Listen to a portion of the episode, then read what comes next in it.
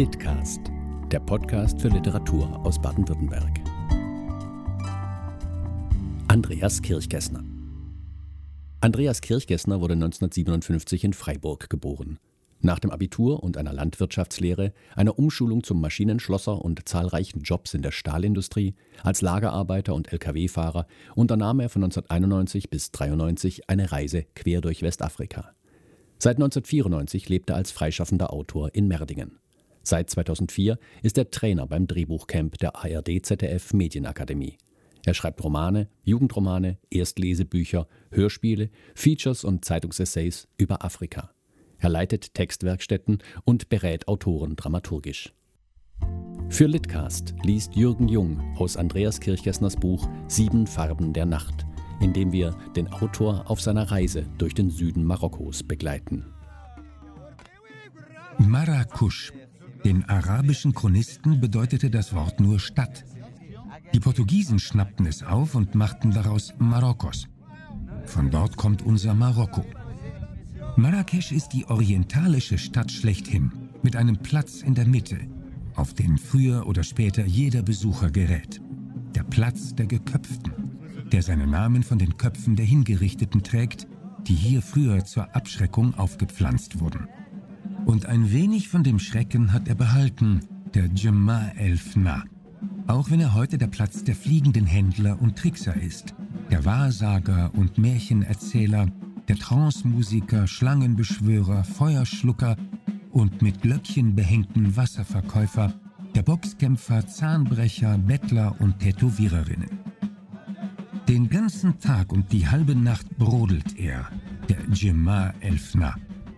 Nur beim Ruf des Muezzin verstummt er. Das ist der Tribut der Geister und kleinen Götter an Allah, den einzigen. Kaum ist der Ruf des Muezzins verhallt, erheben sich schon wieder die Rasseln der Genaua, die Schalmeien der Aisawa, die Trommeln und Geigen der Berber, der Lärm all jener, die den Strenggläubigen verdächtig sind. Unausrottbar ist die Vielstimmigkeit, die der einen monotheistischen Stimme ins Wort fällt. Während ich Mikrofon und Rekorder auspacke, frage ich mich, was ist Wirklichkeit auf dem Platz der Schausteller? Wie erkenne ich eine touristische Szenerie am Ort allgemeiner Inszenierung?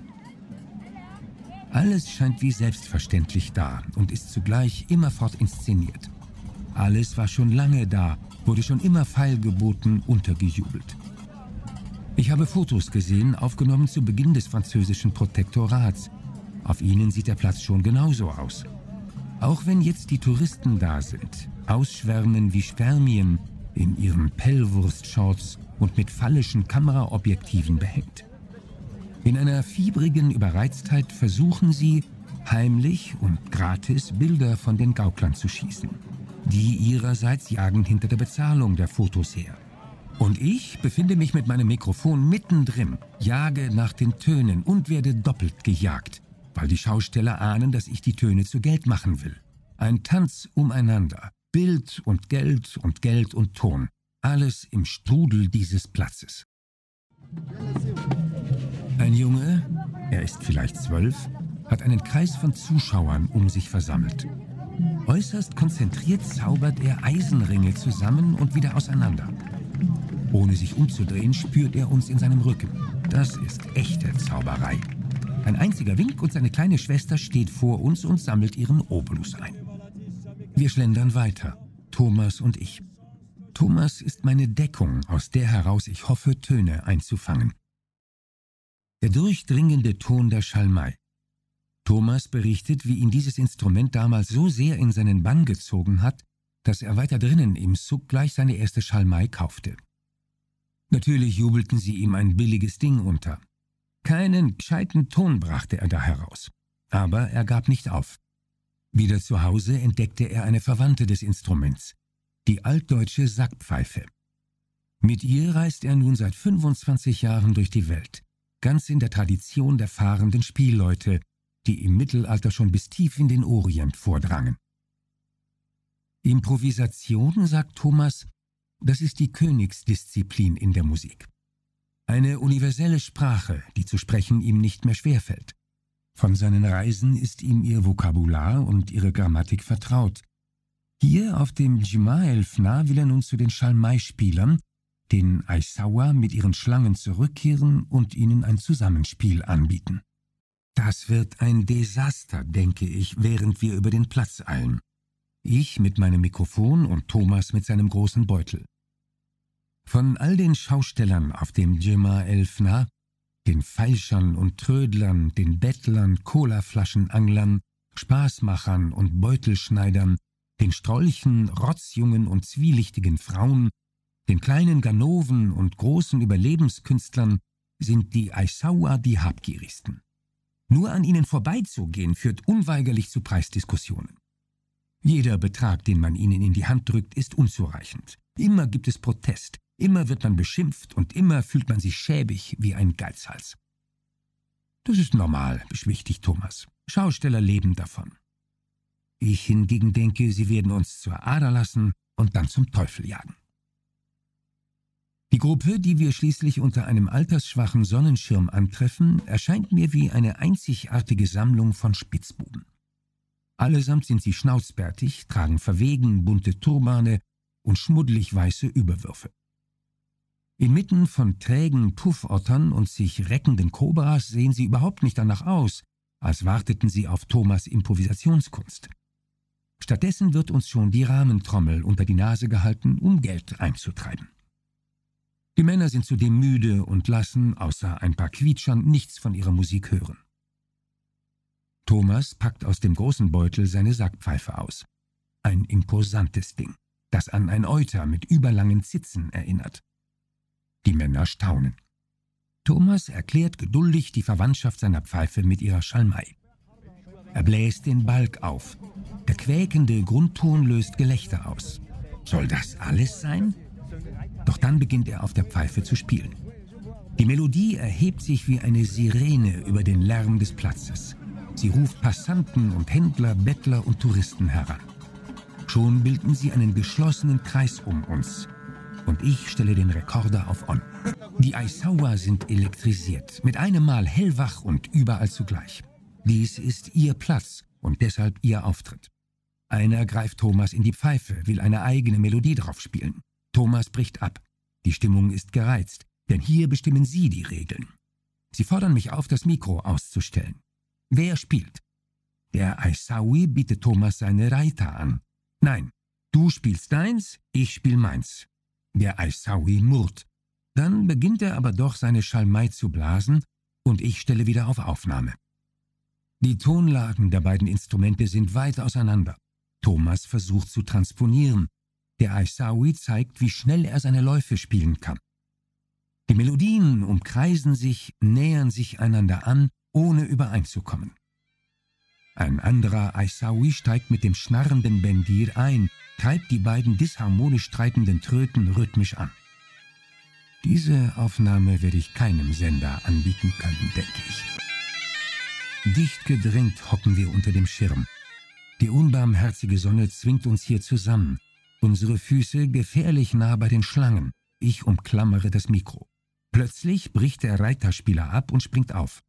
Er rennt quer über den Platz hinter einem Touristen her, der aus der dritten Reihe ein Foto geschossen hat und jetzt verschwinden will, ohne zu bezahlen.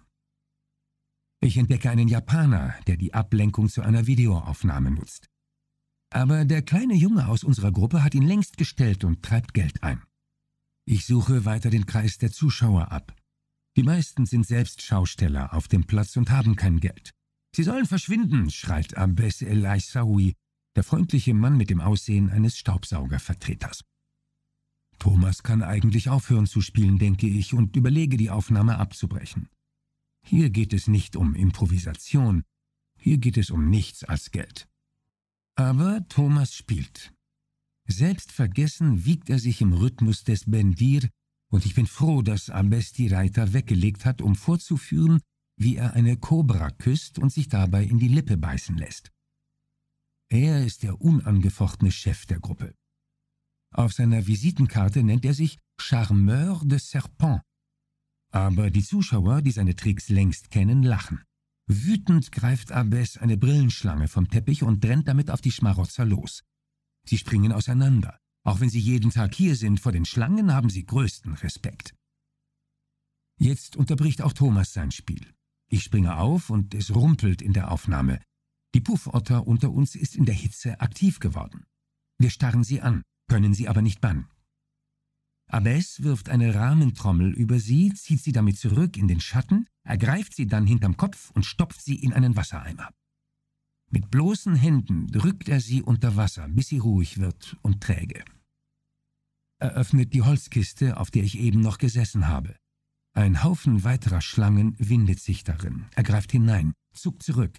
Eine Inszenierung, vermute ich. La, sagte er. Nein, und zeigt den blutigen Biss. Sein Arm ist übersät von Schnitten, wie nach vielen Selbstmordversuchen. Aus seinem Portemonnaie holt er eine Rasierklinge und schneidet auch diesen Biss auf, saugt das Gift aus und speit es auf den Platz. Dann fasst er erneut in seinen Schlangenkasten, holt eine Kobra heraus. Mit der Trommel provoziert er sie so lange, bis sie sich aufrichtet und mit dem langen Hals hin und her wiegt. Thomas setzt an, weiterzuspielen, und ich schalte den Rekorder wieder ein. Aber, aber es stoppt uns. An diesem Abend um sieben, so bestimmt er, sollen wir wiederkommen. Diese Einladung nehmen wir nicht besonders ernst. Wir wissen, dass am Abend das Treiben auf dem Jema-Elfna seinen Höhepunkt erreicht. Wenn die ersten Schatten etwas Kühlung versprechen und die Mitte des Platzes im Rauch steht. Zahllose Garküchen eröffnen dort und locken mit dem Duft von Gewürzen und Gebratenem. Für die Einheimischen gibt es Fastensuppe und Innereien, für die Touristen Fisch und Pommes. Sie hörten den Litcast, den Podcast des Förderkreises der SchriftstellerInnen in Baden-Württemberg. Weitere Informationen finden Sie im Netz unter schriftsteller-in-bavü.de.